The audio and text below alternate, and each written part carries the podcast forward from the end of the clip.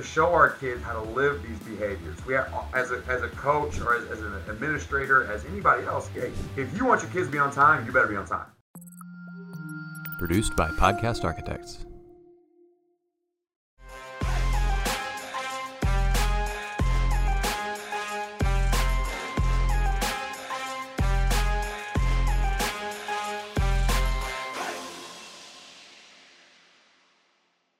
All right, well, welcome to the SLL Podcast, Episode 1. I'm your host, Rick Fernandez, where we talk sports, leadership, and have a little laughter. I'm here with the first guest of the show, Coach Nick Codutti, Fulshear Chargers, Lamar Consolidated ISD. Coach, welcome to the show. Hey, thanks for having me on. Glad to be the first one, right?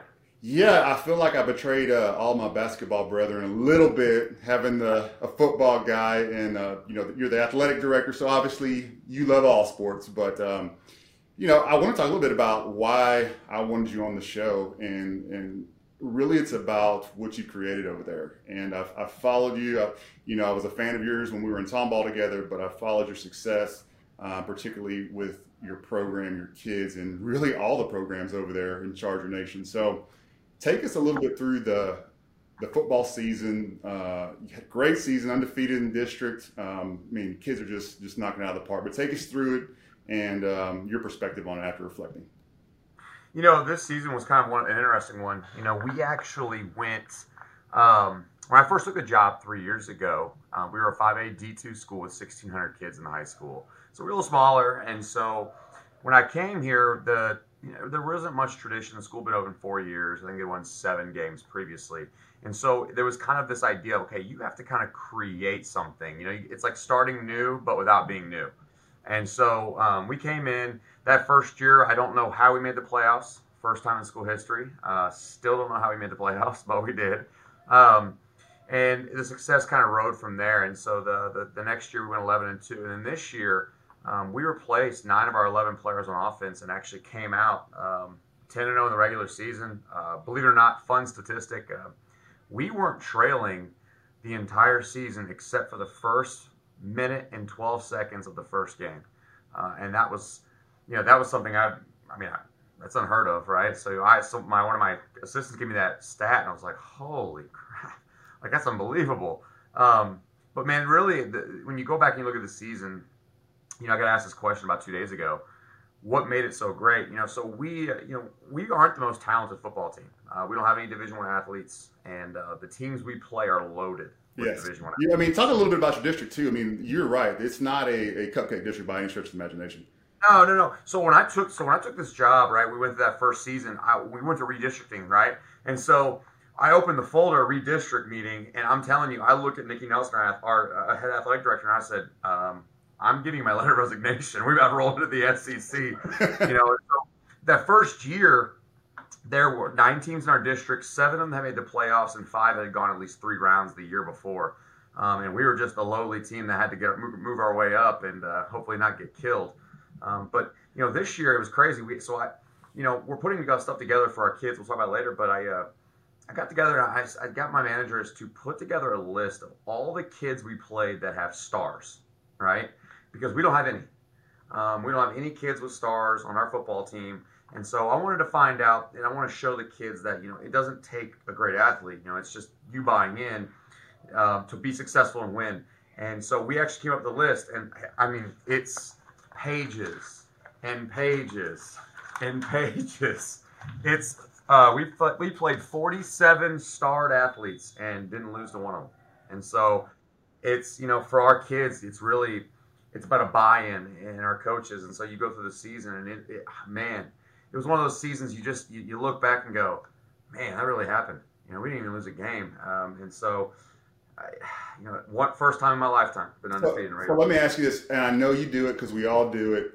At the beginning of the season, you're in there, maybe with the coordinators. All right, what are we thinking?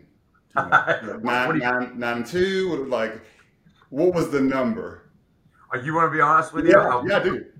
I thought we were gonna be five and five. I really did. I thought we would be five and five. And uh, honestly, our guys did too because when we were replacing, we replaced every lineman, we replaced our quarterback, we replaced our receivers. And it's like, well, I mean, guys, what are we gonna do? And spring ball was the worst. Coach, yeah. we could not get a positive yard on offense for two straight weeks. I was like, oh Lord, this is going to be a long season. oh wow. So yeah. So let's talk about the job a little bit, right? Because obviously you've got um, assistant coaches. You've been an assistant coach. How did you know this was the right the right job? You know, it, it's such a hard thing to, to gauge. So I can tell you this. So I'm not a Texas guy, and that makes it hard as it is to be a head coach in Texas. Um, but really, you know, I think a lot of people like they look for their first job to be the first one that takes them. And you know, for me, I was lucky. I got to be a little selective. Um, but I look at three things, right? I look at uh, ability for growth, right? You need the ability for growth. You need the opportunity for people to come in. So that's one reason I took this place. Number two is support, right? Support from the top down. You know, the people you work with, your principal, um, your main athletic director, yep. your superintendents. I mean, yep. you know that. That's a huge deal. And lastly, and I know this sounds terrible, but I don't want to take over a great football team. You know, I don't want to be the guy that has to replace Gary Joseph. Like, I feel bad for the guy that has to play Nick Saban, right? Yeah. You're the yeah, guy after Nick Good luck. Yeah, you know? yeah, it's tough being the guy after the guy. There's no doubt. And so that's and you find a place where the expectations are a little lower that you know you have the potential to be better. And so those are the three things I looked at, and Fulshear checked off every list, right? Nice. So, so, you you take the job; it's the right pick. How do you go about assembling the staff? that was a, that, okay. So that was a different deal. Um, I was really lucky. So when I came in, I you know this place had kind of lost coaches already, and so when I came in, there were 15 guys on my staff, offense for football wise, and I only kept two. Oh wow! Um, okay. yeah, everybody else had kind of ran out, did, did other things, and so the first thing I found was my first hire was I need an O line guy. I got to trust um, because I'm an O line guy. I want to find some. I need to find somebody who's going to be my my voice in the school and the community. The guy who's to he's to represent me, right? And I needed to find him, so I found him. He was actually at Klein High School. He's an O line guy, um, one of the best O line coaches I've been around. You know, he's you know he's hellfire and brimstone buddy, and it's full go tilt all day long. You know, he's young, so got the energy. Um, then I found my found my offensive coordinator, defensive coordinator, and the thing is, what I look for is I look for three things. I look for character, right? Are you a good person? You're a 40 year old man. I can't teach you how to be a good dude, you know. So I need you to be a good person. You don't have to be perfect. I'm not perfect, right? I need you to have. So I need you to be able, I need you to have connection. I need you to have connection. Can you relate to kids? Because if you can't relate to kids, you're in the wrong business, and I can't teach you how to do how, how do you judge that? You know, because uh, likewise, right, as a principal or as a superintendent, you're always looking for man. These these folks talk a good game, but in interacting with kids, like what's your what's your methodology of kind of checking the box on that? You know, I'll be honest with you. Today's different, right? Social media, and so a lot of times, if a guy has a social media presence, what his players comment and respond to the things that he says wow. says a lot about a guy. Because that means a kid went out of his way to respond to a grown man and thank him for something that he did. And that was honestly how I found my first four guys that really? I really yeah, because I was I got I was, I was reading replies and I was like, these kids love this guy, and to me like that's it, you know, like the connection is there. This guy can relate to kids, and so you know, I'm not asking you to have this huge social media presence, right? But if you say, but if you send something out and, coach, thank you for everything. You know, you're, you're you know, you're the, you're the guy. Hey, to me, that's the world, right? What other people think, the people that you're influencing, that's the, that's what you want. That's a, that's the champion behavior you're trying to create. And so that was a big one for me. And, and the other thing is this: I take every person that I go out for, I interview out to lunch or dinner. What do you ask? Well, I see how they interact with everybody. How do they interact with the waiter? How do they interact with the staff? How do they interact with the people around them? Like that, I legitimately look and find, like that's how I judge people. I know it's crazy. No, it's not. I mean, it's beautiful, yeah, because how they're going to treat strangers or how they're going to treat your kids, your parents, your, your that's right. Absolutely. I learned that from my dad. So my dad was my dad's an immigrant from Argentina. Okay. And so my father had to work his way up, and, and so when my father he ended up being the president of a Fortune 500 company, and he used to tell me, you know, he would tell me that you know we I would he would take these he would take people out to restaurants and judge them how they treated people based on how he felt they would be fit in that community, in that role, in that building, in that system, in that, in that company. And so I just took it. And be honest with you, it's pretty spot on. it really is. So let, let's talk about culture because that, that ties into where I want to go next. You, you get the job and you have a vision of how you want to establish culture. And I, I really don't like the word culture because it's just thrown around like that. It's just not. Buzzword. Yeah, how, how we do our work. That's to me, if you're asking what culture is, this is how we go about our work every day when no one's looking and people can feel it when they walk in the door. That's that's what all that means to me. But what was your vision for it, and what were some of your first steps to to begin down that path? You know, uh, you know, you say that, you know, and I'm lucky. I'm one of the lucky guys that I get to go around and speak about culture because I, you know, I flip programs, and really, you have to define it, right? Because it's a buzzword that's used. Oh, your culture is bad. Your culture is good. I mean, what is it? So for me, how I judge it, you know, and I, if I look in the dictionary, it's basically, you know, what are the social acceptable norms? What's the behavior? What's the common language? What's acceptable? What's unacceptable? Whatever. I look at it as when I walk into your classroom, your field house, your weight room, your football field, your, your, your home, what I see and what I hear, that is your culture. Not what you put on the wall, not what you tell me. When I see that you walk into that weight room beside me and I see those kids working, yes sir, no sir, and having a good time, I know you've built that culture because it is a consistent behavior that you've created. So when you when we came in, it was okay what do we have to do? And so, number one, we had to find out what it was before, right? So you have to kind of get the vibe, the temperature, right? You got to feel sure. the temperature of what it was before. What were the good things? What were the bad things? And so, what I found really interesting was was the small things that you normally don't think about were really a positive influence on some of the kids here. So we kind of kept those, you know. But for me, you know, building a culture is it's it's going to be it's going to be created one way or another with conscious intent, or it's going to be created just naturally. And so you have to make a choice. What's going to happen, right? And so for us, we're very I'm very adamant. I, I treat the football program like a business plan, right? I have a business plan from the top down. You know, this is how we're going to do it. This is how we're going to market it. This is what our beliefs are. This is how we're going to get there. And so for me, everything that we do, it's you know, we define what we want, right? What do you want? Okay, I want this behavior. Don't be late. This is what it is. I'm going to define it so you know exactly what it means, right? The next thing we're going to do is we're going to teach it. You need to know everything that is what it is. You need to know how to do what we're asking you to do. The next thing is we have to live it, right? So we tell our, we have to show our kids how to live these behaviors. We have, as a, as a coach or as, as an administrator, as anybody else, you got to figure, hey, if you want your kids to be on time, you better be on time, right? Because the people who lead your organization, their behavior and the way that they are going to show the people beneath them, they have to champion the behavior they want. Yeah, absolutely. And so that's what we did. And so we teach it. So when we teach it, we live it. And we, we live it within ourselves as coaches. And it's it's stupid stuff i mean when i tell you it's stuff like you're going to wear the, you're to wear a white shirt and black shorts in the off season. Here's why. This is what it looks like. This is why we're doing it. This is what it look this is exactly what we need. Hey by the way coaches you're doing the same thing right so and i mean it sounds terrible but all of our coaches wear the same thing every day and it has i'm not trying to be a jerk but i'm saying if i'm asking my kids to do it i'm going to ask my coaches to do it And then the last thing is, you know, we talk about it, and that's, you know, we have to make sure that we, you know, we reward the behavior we want. So I'm not really, we don't really focus on the on the the negatives. I don't really punish kids for doing the wrong thing. I reward them for doing the right thing, and that has been the biggest influence of culture for us. So, you know, you've done a great job with the football team establishing culture, but leading an entire athletic department.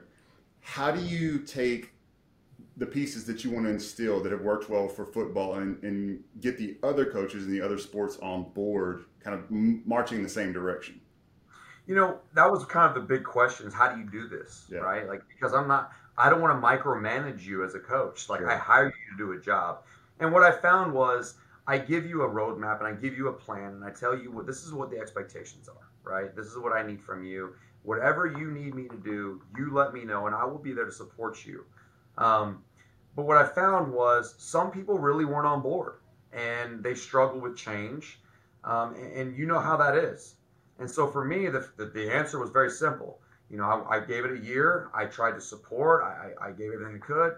We try to create relationships. I'm a big relationship guy, and so we try to create relationships. Like so, I I literally cook for every coach in our school, like three times a year. Like yeah, no, I follow you. I'm like, man, what, what's how this guy got time to be grilling stuff up, man? What's going on? Right, but that's it. Like we, like, but that's if I if I want my people to believe and love on me. I'm Italian, brother. I gotta. We break bread. That's what we do. we break bread, and so you know that's really what it, that what it was. But after about a year, you give them a year, and then you kind of give them that hey expectations.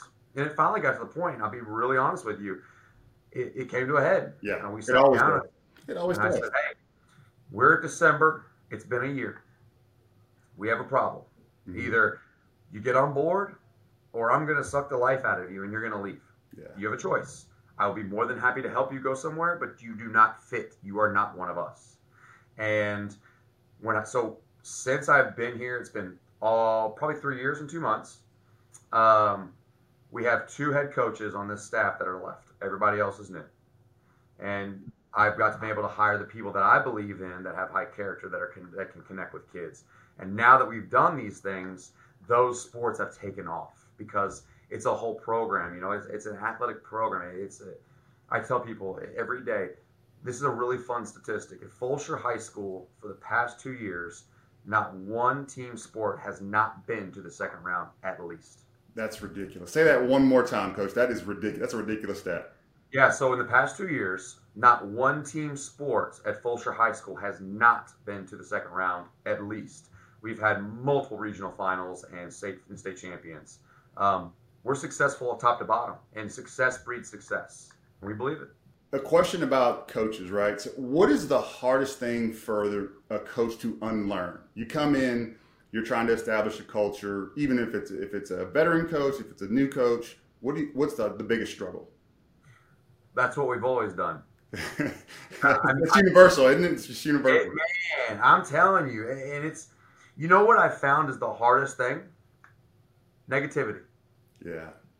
Toward kids, you know, I you know, so when I every year we come together as a staff, and, and I make the other sports do it as well we come together as a staff, as coaches first, and we say, so we did it about a week ago. All right, let's get on the board. Give me every reason we're not going to win next year. Every reason. I don't care if it's something you can control, something you can't. And you'd be amazed. I mean, we come up with lists. First year, the list was real long. but you come up with these lists, and you know, one of the one of the coaches said something that really struck me. It's easy to fall into the negative mindset right? That oh, I wish we had this, and oh, we don't have that, and you know, I he put up there and he said, he said, uh, what was it? He said, how did he word it? It was something along the lines of unfair criticism of kids. That was that was one of the reasons we're not going to win. You know, you catch yourself saying, "Well, he's just not very freaking good." Yeah. You know, or oh, he's you know, or you know, we just don't, we're just not fast and it becomes that negative and kind of it's a vibe and it's something you have positive culture is hard to maintain at a consistent level right? It's like i tell guys you go in the weight room the first month of off season you got dudes with monster energy drinks and they're excited they're crunk. And then you know a month later you see them on the side of the, on the corner of this weight room on their phone and it's kind of worn off. Yeah. And so being consistent with it is the hardest. And so that's the biggest thing for me is finding that that reason of hey, you cannot be so negative, and you got to force yourself to be positive. So when you're when you're working with your coaches and your staff, whether they be brand new hires or, or veterans that have been with you, how do you determine when to release some of the control, right? To, to allow them, empower them to, to guide or be take more control of whether it's the offense, the defense, the workouts, or how things are done. What's your measure for that? What's your gauge? So really interestingly enough, the first thing I do is I ask them. You know, we have meetings, just like anybody else. You have those meetings, those conversations about, you know, this is, you know, whatever might be. So you get to know those guys, and you get to know the coaches, and say, what is your aspirations? What is your goal? And so, you know, most of them, I want to be a head coach. I want to be whatever. Okay, so here's what we're gonna do. I am going to give you something, something small, right? It might be like if you're a new coach I'm going to give you the equipment. And it may, it's not a shot. I'm going to give you something that you have complete control over, and whatever I need to do to help you get the job done, you let me know. And so I'm here to support you. So what I've done with all of our coaches is I have, you know, the coaching responsibility tree. The one thing I learned, and I learned this from Kevin Flanagan because really honestly I had to do this, delegation. Like, okay, Coach Jones, you are the elementary liaison. This is my expectations. I need you to meet them. I want you to put your stamp on it, do what you need to do, and at the end of the day, if you need something from me to make anything happen, you come get come to me. But I'm not going to step on your toes. I just need you to let me know what's going on. And so those guys feel that ownership, right? And they get and they, they blow up with it and they go they go out and they explore and they learn how to do things, but they learn how to do the things you normally don't do that you nobody teaches you, right? How to how to communicate with those principals, how to book a bus, how to get the fund, how to get the money moved over so that you can get the bus. And I give them that opportunity. And as they as they progress through those small things, I give them more. And when they get to a point, I say, okay, you're ready. It's time. Now I've seen you be successful in the things I've given you. Let's move on to the next one. And so that's our way. So typically in the in the locker rooms you've been in, which coach, which position coaches are usually the smartest?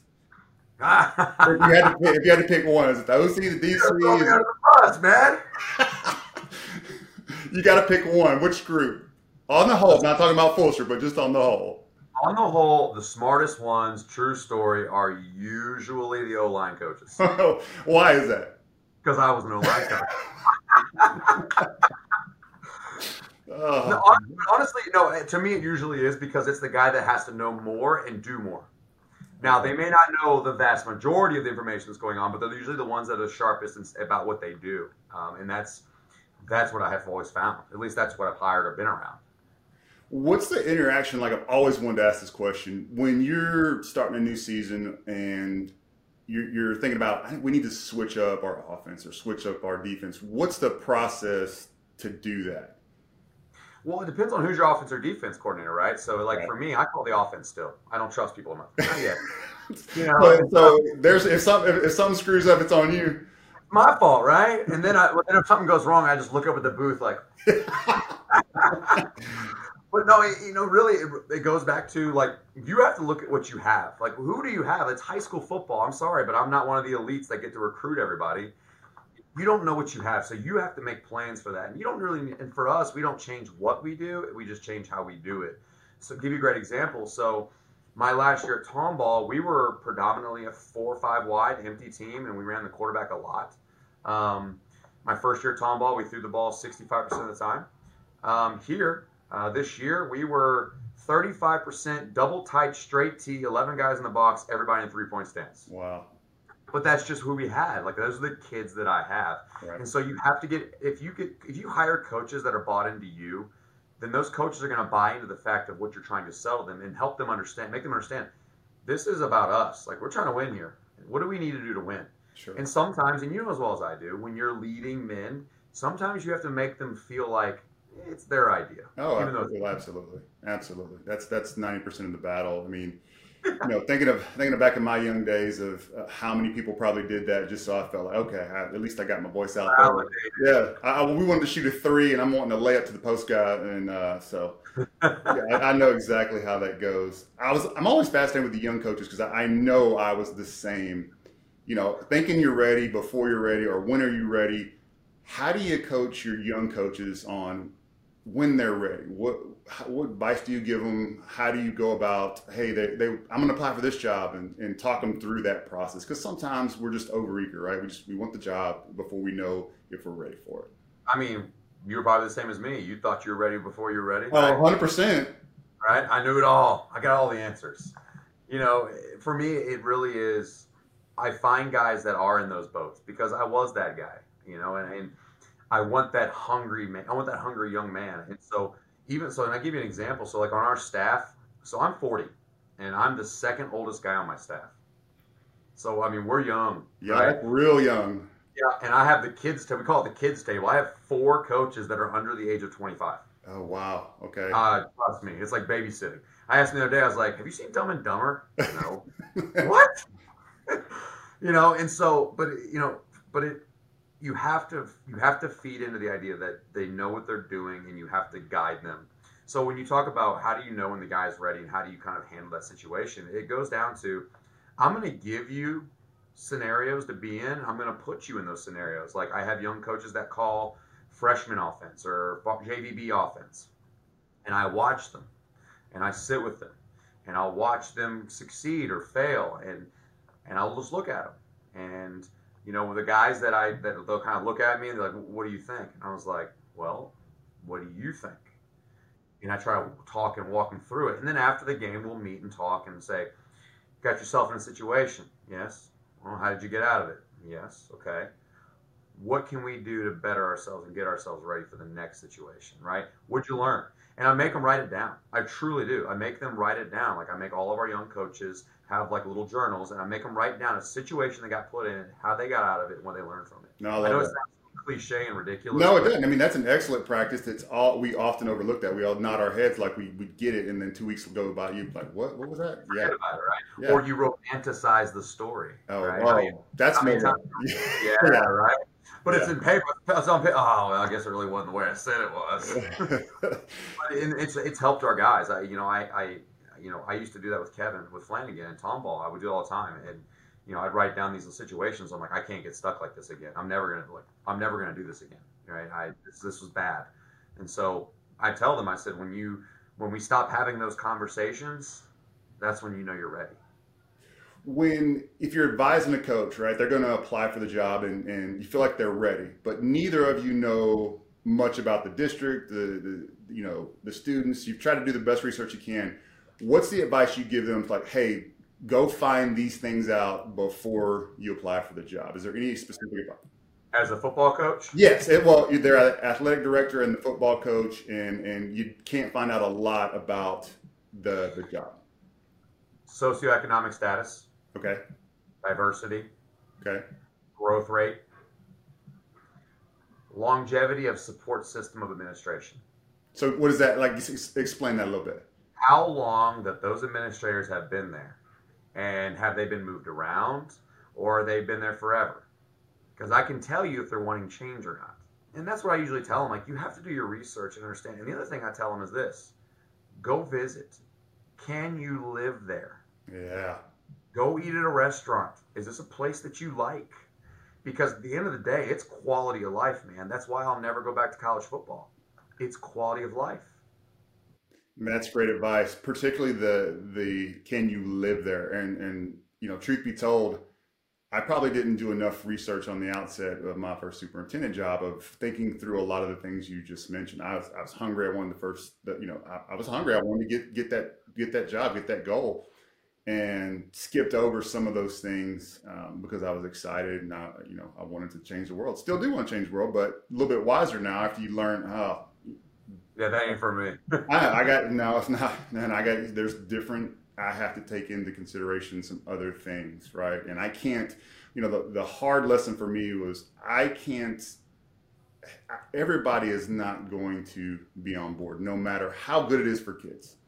right. No matter how much sense it makes, there are things. It's easier to stay the same.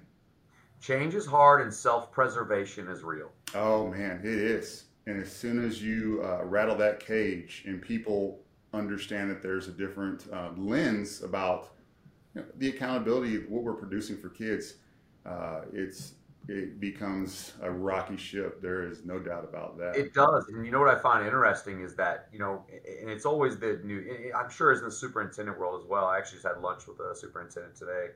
And it's one of those things where, you know, everyone is always, it's that new, new, right? Everybody wants to join the new, new. And they went, oh, this job's open. Why? Is that a better job? Do I want to be there? Do I want to work through that first year and a half of absolute grind to change? Because you know as well as I do, you want to change things, you got to be there. You got to grind, and you got to work, and you got to show face, and you got you got to have hard conversations, and you got to have thick skin. And you, are you ready for it? Absolutely. Because it ain't always hey, it ain't sunshine and rainbows after that first thirty days, you know. And I remember how hard it was to change this place around, and I remember the work. Man, yeah, no, and and I want your perspective on something. So you know, you hear a lot about work-life balance, and you have to have, you know, there's there's this balance that you have to create, uh, and I've never truly bought into that, and I'll tell you why, and I want your thoughts. Rarely do you see successful people that have this this 50-50 balance. I don't know of anybody that does it. There, there's always sacrifice. There's always a price to pay. And I, I try to tell people that, you know, ask me for advice. It's more of a teeter totter, right?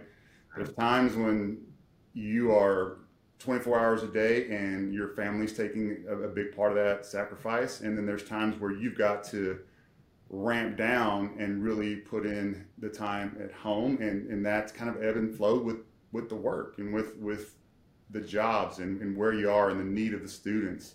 Um, I've just never really believed that that was a oh well we can you know you can you can be great in the top of your game top of your sector and not have to have any sacrifice and say okay well we're just going to work four days a week i just haven't found that to be true and, and i want your thoughts on that Unless you're just God bless my friend. well yeah but even the best right even oh, like mj was a you know michael jordan he was a, he was crazy about Oh, here's what you have to look at. Go back and look at every truly successful person in their field and look at their personal life. yeah Most of them are disasters. oh yeah I'll be honest with you. Like Bill Gates, he's so great. Well, he, his wife just divorced him. Jim Bezos, right? Like, okay, Jeff Bezos, well, congratulations. you know, but it, that's really a true statement. And, and there is no balance. You, for me, and I've learned this as I've gone on and I've become, like, I've gotten older and I've started to learn these things. Like, you find those times and you steal those minutes one way or the other.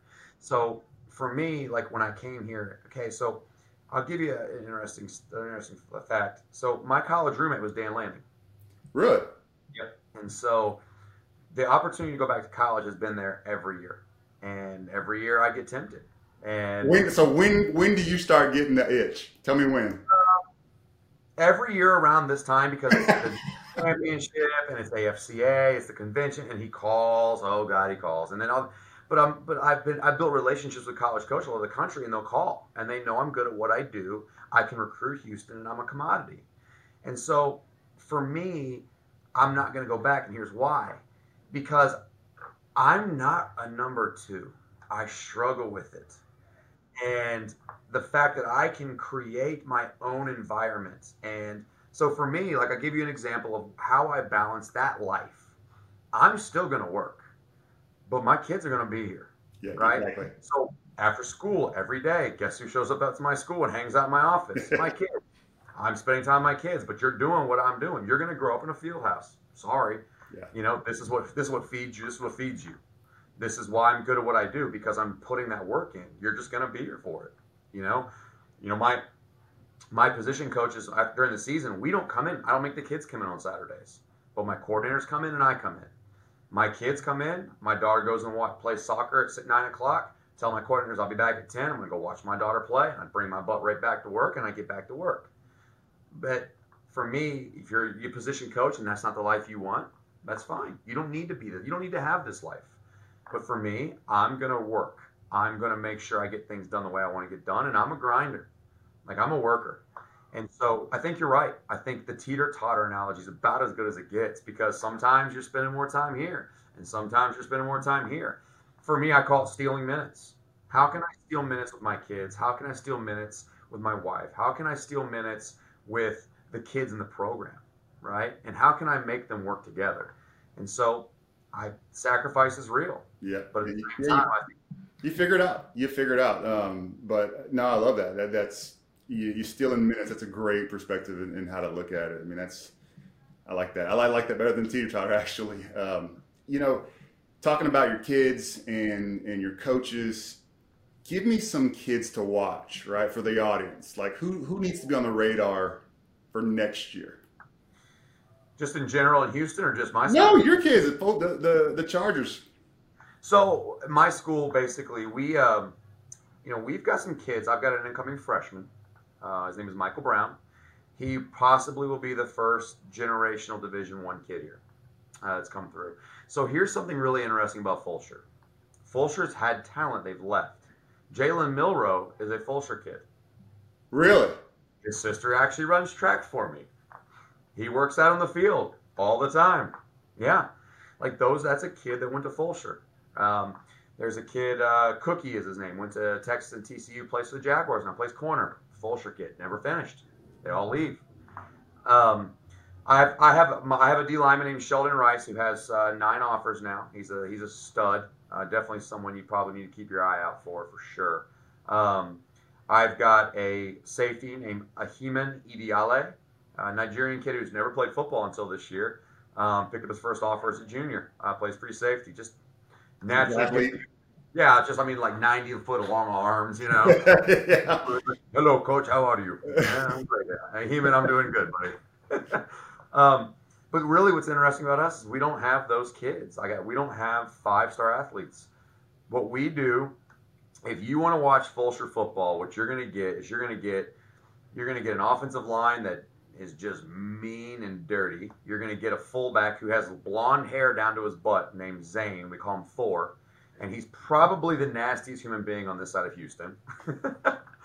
um, he actually, he has actually, um, he put a kid into the track against one team, put a kid into the stadium against another team. You mean he play, he's playing defense, he's playing both ways?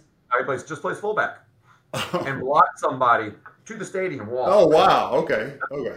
And so he was uh, his so his older brother played for us. His name was Seth. So I had the Smith brothers, and they're the epitome of dumb football players. Like they have Nick rolls or white kids. They're just and they're yucked up, you know. And they're like, but like their name is Zane and Seth, and literally they're the Bash brothers from the Mighty Ducks. That's really what they feel like, you know. And so, but like Zane is Zane was our district utility player of the year because He's also our backup quarterback, but he's just one of the best football players you'll see because he's fun to watch. Yeah. Our kids are just mean, man, and it's fun to watch. What do you? What's the approach when you get so far in the playoffs, right? And you, it, on paper, the opponent is just loaded. Um, you know, and I'm a I'm a North Shore grad, right? So we've had some yeah. success. yeah, being on the sideline at a North Shore football game, you, you're looking like that's a different caliber of kid, right? Uh, so, but I'm curious to know is your your approach and how do you number one how do you approach it internally for yourself, and then how do you come up with the message, the intent, the week of practice? What's your process? So the majority of these games we played this year, uh, they're more talented than us. Like we played Manvel, right? Manvel yeah. had nine Power Five football players. Like there's no reason we should have won that game, and we won it two years in a row. And the idea is I don't watch film on them. I don't. The kids don't watch film on them. I don't let them. Um, because I tell them why you, you just you're killing you're killing my argument to my to my basketball kids. So why why not? I want to know the, the well. I watch the film, but here's the reason.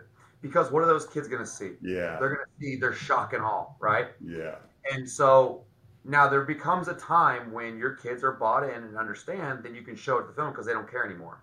But, but my my emphasis and my my press is Focus on us. Let's worry about us. You control what you do. Screw them. Yeah. you know, and so that's the idea. And then it goes back to, you know, I'm love the underdog story, right? We can be the underdog, you know, and so for me, you can just hammer that home, and you know, these guys don't think anything of you, and da da da da da. And but the other thing is, I this is no lie. We don't even let our kids look backwards during warm-ups. Don't look back there. Don't even look. Who cares? Don't even look. And so, and I think the last thing is this leadership is reflected in the attitude of the team, right? I think that was the what did the remember the remember the Titans, you know, attitude reflect leadership, captain. You know, but it's true because as a coach, as an administrator, as as a principal, whatever it might be, like you are your kids are a reflection of you if you've built a relationship with them. And so I'm let's I mean let's get real. Here's something funny for you, and this will kind of run down that story. So we give our coaches give a 10 minute talk every day. It's kind of our character building, kind of our talk with our kids during the athletic period every day as we rotate through our progress and our pro, and our programs in off season. My O line coach, you know, they talk about our four beliefs, right? And our four beliefs are unite, we're uni- united, unified, unique, and unlikable. Okay, and yeah, it's a thing. It's a thing. We have because we have to find something. Remember, I told you it's a business plan. You got to market something. That's right. And that's our marketing. You got to find an edge. We're the villain, and we're okay with it. Hey, that's the shirt. That's, I came up with this shirt. Embrace the villain. Like, be the spoiler. Be like, I love playing on the road more than home. I wanted to go play on the. I loved when the taunts Like I love that, and that's why you know I love players like Jimmy Butler and just yes. that are just killers and, and, and want to go spoil everybody's good time. I love it. the villain is fun. So the, how I teach those kids is we showed them like Batman, and then when he's fighting Bane, and I'm like, how many of you really like Batman? how many like Bane? They're like, oh, Coach Bane's cool. Yeah, we're Bane, just a better ending. but you're the villain, and so what my what my coach, my O line coach did, he was doing unlikable. And so he actually went around and polled 30 coaches in the Houston area and said, Tell me why you don't like us. Why do you not like Fulshear? And the number one reason, me. Really? And, and they said it's not because we don't like him, but that's why people don't like that's why people don't like Fulshear is me because and the reasons given were one, I'm not a Texas guy and it pisses a lot of people off. Two, I'm arrogant and I'm cocky and I'm, you know, I, I'm, I'm a social media like guy. I'm, I'm, I'm, a, I'm willing to look like an idiot on social media to make my kids get more publicity, right? And that pisses people off, especially the old heads. You know, and, and lastly, they don't like the fact that I am extremely uh, confident in myself, and but that rubs off on my kids that is you know that reputation was given to me and i'm just like okay let's own it and let's run with it. Let's have fun with this. So i tell the kids hey they're going to hate me they hate you so you might as well enjoy it. I love it. I love it. I love how you're using that to the advantage of your kids. That that's i, I love that. That's awesome coach. I love something different man. No i hey but that's that's why i wanted to that's why i wanted you to be my first guest because i wanted to see how you're doing this. And, and when people are having success where normally success is not expected or hasn't happened, then there's something there to right. tap into. Um, co- give me a coach to watch. Somebody on your staff that's going to be the next good one. My defensive coordinator will be a head coach very soon. His name is Jared Sloan. Jared was uh, the defensive coordinator George Ranch back in the day when they were in the state title. Um, he is going to be uh, a head coach the next year or two. Uh, he was a head coach at Hardin Jefferson and Rice Consolidated and I think coming here was good for him because he it was good for me because I mean I let's get real. I know my strengths. I am not the most organized person in the world if you couldn't tell by looking in the back of my office. You know but he's super organized. He's super on point. He's on time. Like he's like and it bugs him to death that I am fly by the seat of my pants. Hey this is what we're doing today boys. Let's have some fun you know? And but it was good for him to kind of have to deal with that and it was good for me to have somebody help me become a little more organized. But he's a rock star, um, absolute rock star. And to be honest with you, Coach, every I will say this: I've been here. This is my third season, and I have a feeling I will lose about three or four more coaches to coordinator or head coach roles. So I've lost seven, eight coaches now, and all eight coaches were position coaches that became coordinators or coordinators that became head coaches. How important is that to you that your tree is flourishing, right? Because a lot, a lot of, and I've been a part of these been a part of teams where they'd rather do everything to keep you because of the work that you do, is instead of get you your goal uh, because it's easier for them. So, how important is it for you that your your tree is flourishing? If I am not growing you as a coach and as a man, I'm failing you. Yeah. Um, and so my goal is, I tell them, I said, if your aspirations are to be a coordinator, to be a head coach, if you're worth if you're with me more than four years, we're doing something wrong. Um, I was like, you know, I told them, and my whole goal is, and I tell them when I hire them, use me. I use my coattails. Use popular. I'm, I'm, a popular coach in Houston. Use my popularity and propel yourself into what the role that you want to be in. And how can I help you? That's kind of the whole thing of me giving them the ownership to those responsibilities. Because when I give them that that chance happens, I want them to be ready. You know, I've worked for guys like you said who you know, they do everything. And, right. and, when these guys get jobs, like they have no clue how to do a budget. They have no clue how to, you know, how to what, how to even go to a board meeting. They have no clue what it means. And so for me, it's you know, Kevin gave me a lot of leeway at, at Tomball. He really did. And to be honest with you, it was the best thing I ever did because I had to learn how to do stuff. Yeah. And you know, I I push my guys. I want them out the door. You know, if I think you're ready, I want you out the yeah, door. Go, go get a job. Go get your job. Yeah. Go get your job. And I'm the first one to call for somebody. That's you know, awesome. Because people called for me and it made me rise in my career. Let's talk a little bit fun. So yeah. obviously I follow you on social media. who comes up with the events? Who comes up with because the time that I saw Coach pedaling his bicycle and, and the other coach on the skateboard, like I'm thinking this can go several ways with the principal and the superintendent. Well, I'm dying laughing. I'm like, somebody had to come up with that.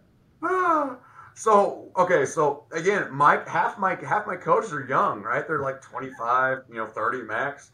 And so we came up with these ideas. So a lot of the videos we did that we did like skits, um, they came off of they came off of uh, spirit days that we had, and it was our it was our reason to dress like idiots and act like idiots. So we would come up with a skit that would had to do with that dress up like the American Day, right? We came up with the whole Napoleon Dynamite American flag skit, right? Break the wrist and walk away, you know. But it's about you know for us it was like okay, when they hired me, you know the AD that was here, she's not here anymore. Um, when she hired me, she said, I need you to do three things for me. And one of them was, I need you to not be a typical high school football coach. Yeah. And I said, You hired the right man. I can do this. and so, and I toe the line. I do. Oh, God, I toe the line. So, but w- w- the principal though, like, is there ever a time when he's just like, or he or she, I don't, I don't even know, but are they just shaking their head and like, oh, here we go? I have been blessed, man. I really have. My so my principals are pretty on board. Um, awesome. As long as I don't do something stupid, right? But they, because they know that at the end of the day, I'm creating a positive image for our school, right? And you know, and so I think they also like that our that people want to be a part of it, and so people are coming here. Like we're one of the few schools that doesn't have a hard time finding coaches. Yeah, we don't because people want to work here. 100%. Um, That's why I wanted to interview because I wanted to know. I, I was curious. I like something's going on here, and they're they're having way too much fun for me not to ask what's going on. At the end of the day, this job is too stressful, and people are too much to not go have fun in ourselves, right? Like, how many times, for my job, and, and this is a struggle. How many people think they can do my job better than me? Oh yeah, Every, everybody, you know, everybody stands, everybody. everybody. And I'm not going to change their opinion. So you know what? Screw it. I'm going to do it my way. Yeah. You know, but it also goes onto the football field. I don't kick PATs. I always go for two. I don't punt the ball. I kick onside every time. I drink coffee on the sidelines when I coach. We have a coffee bar and a hot chocolate bar on the sidelines. Shut up. Swear to you. So like we get so if it's a cold game, like no lie to you, like our managers will hand out hot chocolate to people in the stands, and like our, some of our coaches, we drink hot chocolate while we talk. Like I'm being serious, but it's you know, it, but it, it's this image and this idea like we're do, we're not going to do what people normally do. Like our our coaches' shirts are the NWO. I love, oh, you see my wrestling belt? Uh, you know, oh, I love no, that. Like, like, we're the NWO, and so like next year the guys like we need to be Degeneration F. I was like, yes but it's fun and it's exciting and the kids like being a part of it, right? And so, you know, for me, it's not about me. It's not about my, you know, how I feel. And it's not if you're a 50 year old head coach, who cares what you think? Are those kids having fun? Like I hire a filmographer to film everything we do. I fire photographer, hire photographers. You know, we'll do those things, but we're still going to do things the right way. But we're not going to do them the way everybody else does them. What type of pushback do you get sometimes from from internally from from some of your assistants right like, ah, coach man i don't know like uh, is there because obviously you're right I, it's hard to be a number two that's one of the things that um, was hard for me coming up I, I always wanted to do it my way as fast as i wanted to do but i right. i was smart enough to recognize i got to have somebody that's going to balance this out or else you know all hell breaks loose you have well you have to have that other voice. so I have I have two guys in the staff that will look at me, close door, and say, "Dude, you know, no." okay. All right, you're right. I probably shouldn't do that. Yeah, it makes me feel better. Yeah, you got to have at least a couple of those people. Have to, because I mean, I'm that guy where I'll take it as far as I have to. Yeah. You know, it, it, but it's you know it's really funny because you know you've got guys. You know, I've had guys on our staff that you know they'll like a lot of them. Most I'd say 99% of the guys on my staff are bought in, and so that's what I think makes this place different. You know, this is the only place I've ever been where after a game, all 15 of the coaches go out and drink beer together, all of us. And brother, we got every type, race, we got every gender. I've got a female coach. and we all go drink beer together. We have a great time, you know. And, and but at the end of the day, we, we know that we're doing we're doing the best we can for kids, and they know at the end of the t- at the end of the at the end of it all, I want these kids to have a great experience, and they know that, and so that's why they're bought into that. And it helps when you're successful. I mean, let's get real. But I've been pretty success pretty successful with the things that I've done, and it's easy to get people to buy into that. Um, you know, I think the pushback more or less comes from the community, some of the old heads in the community. Sure. You know, like we call ourselves the Dirty F, Yes. but it, it- there was a story behind it, and it was kind of the it was the rallying cry, and so. You know, I'll give you a quick rundown on it. You know, I've had people tell me, "Oh, it makes us look so bad and cheap," and blah blah blah blah. I'm like, guys, that's because that's what you want it to look like. So what happened was we split from Foster High School in 2016 here, I think, 16, 17. And Foster and Fulshear, two Fs. So if you know anything about Houston sports, you know Foster High School is unbelievably talented. Yes. Lamb, you know, yes. And so when we opened, we were the loser and lost in everything. You were the Danny, Danny DeVito of the twins. Hey, that's right. Yes. that we were, the, we were the ugly short one, you know. And so we we did it, and we went in and had a great time doing it. So, but like I'm kind of getting this vibe here when I first got here, and so we had a vibe shoot on our field, um, and Foster was here and, and whatever, and they I remember because they were sitting there, and one of the Foster kids started talking noise to one of our kids, and he was like, "Man, you're always going to be the other side of the tracks. Y'all suck." It's like, man, the, we're the real F. You know, he's joking around. And I was like, "Oh no, this is it, buddy! I found my I found my rally cry." And I walked up there. I was like, "Yeah, you're right, dog. We are the, the dirty F. We're the dirty side of town. We'll see you next year." And Ken looked at me, and I was like, "Dirty F, roll on," and it just took off. And so that's where it came from. And so I actually had to go on social media and legitimately post a very well written, by the way, uh, memo about what it meant. And a lot of people really enjoyed it, but there are still some people that don't like it. Uh, you know, and there's some there's like volleyball. She fought it, right? And she, but she's a winner. Like I can, Zimmerman's amazing. She's been she's won two state titles, been to the Final Four three times, and so what she found was her girls bought into it, and she's like, okay, you're right, it's a thing, and so it became a thing with her too. When people buy into something, as long as you sell it and you can prove why you're doing it, people will love it. Yep.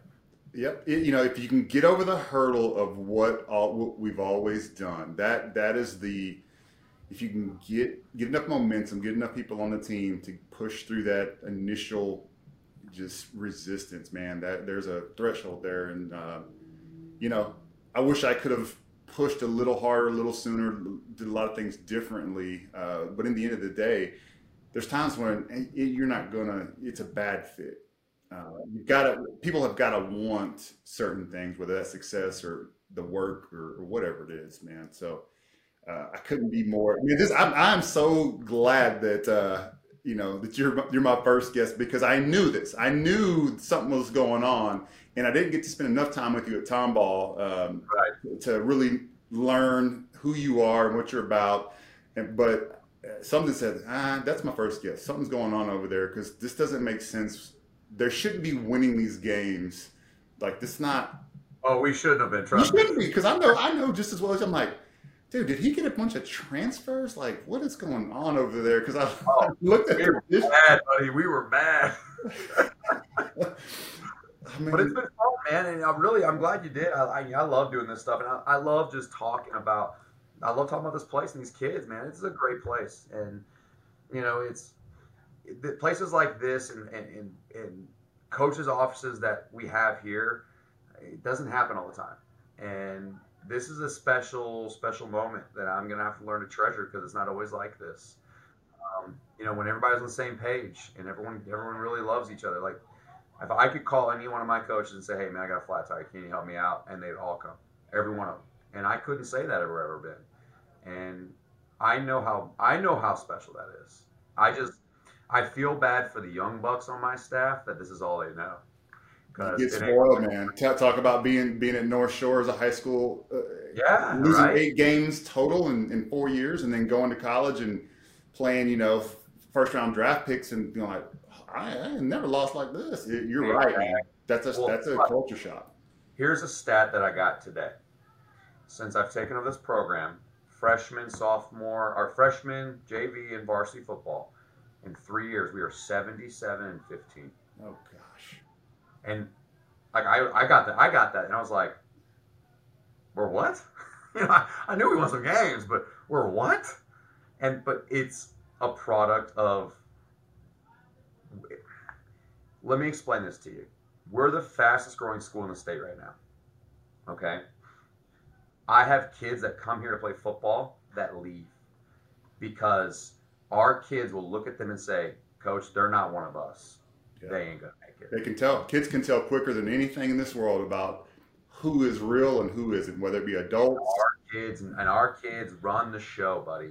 Um, they know the expectation, and I mean, it's coach. I, you know, I've got I got a kid right now that left, kind of wants to come back.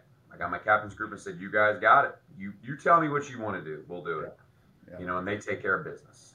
So. Last question. I'll let you go because I know you're you're busy. Um, I want you to react to a quote from Michael Jordan that I just absolutely love. Um, it was from The Last Dance, and, and tell me your reaction to it. You know, he said, uh, "Winning has a price, and leadership has a price. I pushed people when they didn't want to be pushed, pulled them when they didn't want to be pulled, because that's what it took to win." God, that is so true. In a role of leadership, you're not here to make friends. You're here to put people where they want to be and sometimes they don't want to do the things they have to do, and your job is to lead them there. And let me tell you something: you lose friends, and you got to have thick skin, and you got to be able to deal with the criticism. But at the end of the day, if you believe in what you're doing and you get them to believe in it, it's worth it, man. That's awesome, Coach Nick Codutti from the Fulshear Dirty F, the Chargers, man. Thank you so much. Thank you so much for joining me. And um, uh, we, we got to do this again because I got so many other questions. Sorry, I took you so you know I took you off track there, but I just kept coming up with stuff. I, I really want to ask this stuff, like because I've I've always wondered. I know what basketball's like, but I have no clue what football's like, man. And world, right? Yeah, it, it is, and but it's a different perspective, dude. The the thing you said about social media, I'm I'm kind of pissed off that I I didn't think of that. Like to look and see what responses look like and see how they're like. That's a yeah. I mean, why would that? That's a that's a it's a new age world, man. It That's is, and if you don't embrace that, and you're just like, well, we're not going to do, you know, and I, I, you know, I give credit to Dr. Z because when I got the Tomball, I didn't want to be, I didn't, I was like, look, I got a lot, I got work to do. I'm not trying to be on Twitter and do all this stuff. She said, hey, yes, you are, because we're going to show very successful. And and and she's my, my my friend, my buddy, my mentor, and obviously they are highly successful. But she's the one that said rethink what you how how you're perceiving this, and I want you to make some steps. And she was 100 percent right, uh, and I never looked back. But you're right, man. You got to embrace it. You got to leverage it. It's where the kids live, and I, I think coaches are, are, foolish not to leverage it for everything it can be. So that's right. You're awesome, man. Coach, before I let you go, is there any shout outs? Got any socials you wanna you wanna highlight right here? Yeah. Um, so I'm a big Twitter guy, right? And so it's one of those things we talk about. It's it's a big deal. So uh, at Coach Codutti. And, and, so, really, if you get on there, I mean, give me a follow. Uh, you know, it's, it's, it's always fun. I like interacting. Um, you can kind of see what we're doing. Um, if you have ideas, whatever. Hey, if you got, hey, coach, I like this idea. You should probably try this, and I might try it. No, I mean, 100. percent I can I can vouch for that. That uh, coach is very interactive, and so even if you're a coach at all, if you're in leadership position, a lot to be learned and, and a lot of laughs to be had. I appreciate you joining the show today. If you like what you saw and heard, please hit the like, the subscribe, share it with your friends, and thank you for being here.